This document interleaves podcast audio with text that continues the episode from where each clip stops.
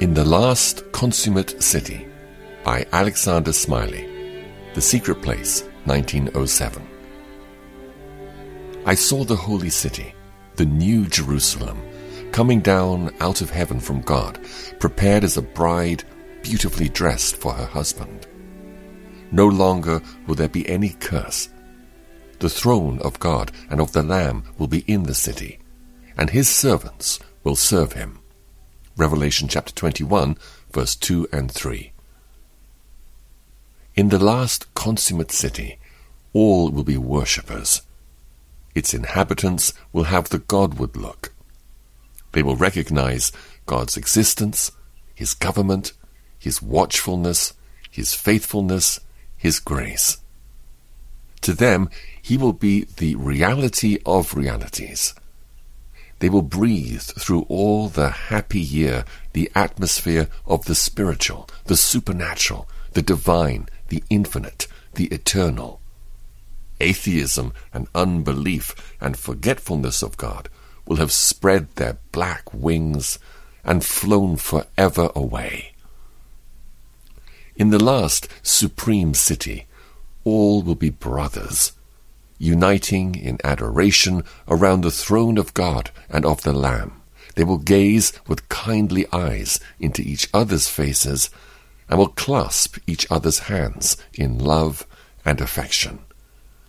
It will be a society in which a new spirit and a new law rule, the law and the spirit of love. Antagonisms, burdens, fears will have vanished. Selfishness and greed will be unthinkable. The sorrow which man causes man will never be felt. In the last crystalline city, all will be saints. Its foundations are precious stones. The sapphire of hope, the emerald of humility, the chrysolite of truth, the amethyst of trust. Its 12 gates are the 12 pearls of whitest and tenderest purity. No life flourishes in its ethereal air, but the life that is redeemed from all iniquity and that bears the image of Jesus Christ. There is no dust in the highways, no smoke in the skies, no harsh and discordant noise, no chilling or arid weather, no workhouse, nor tavern, nor prison. The 12 gates were 12 pearls, each gate made of a single pearl.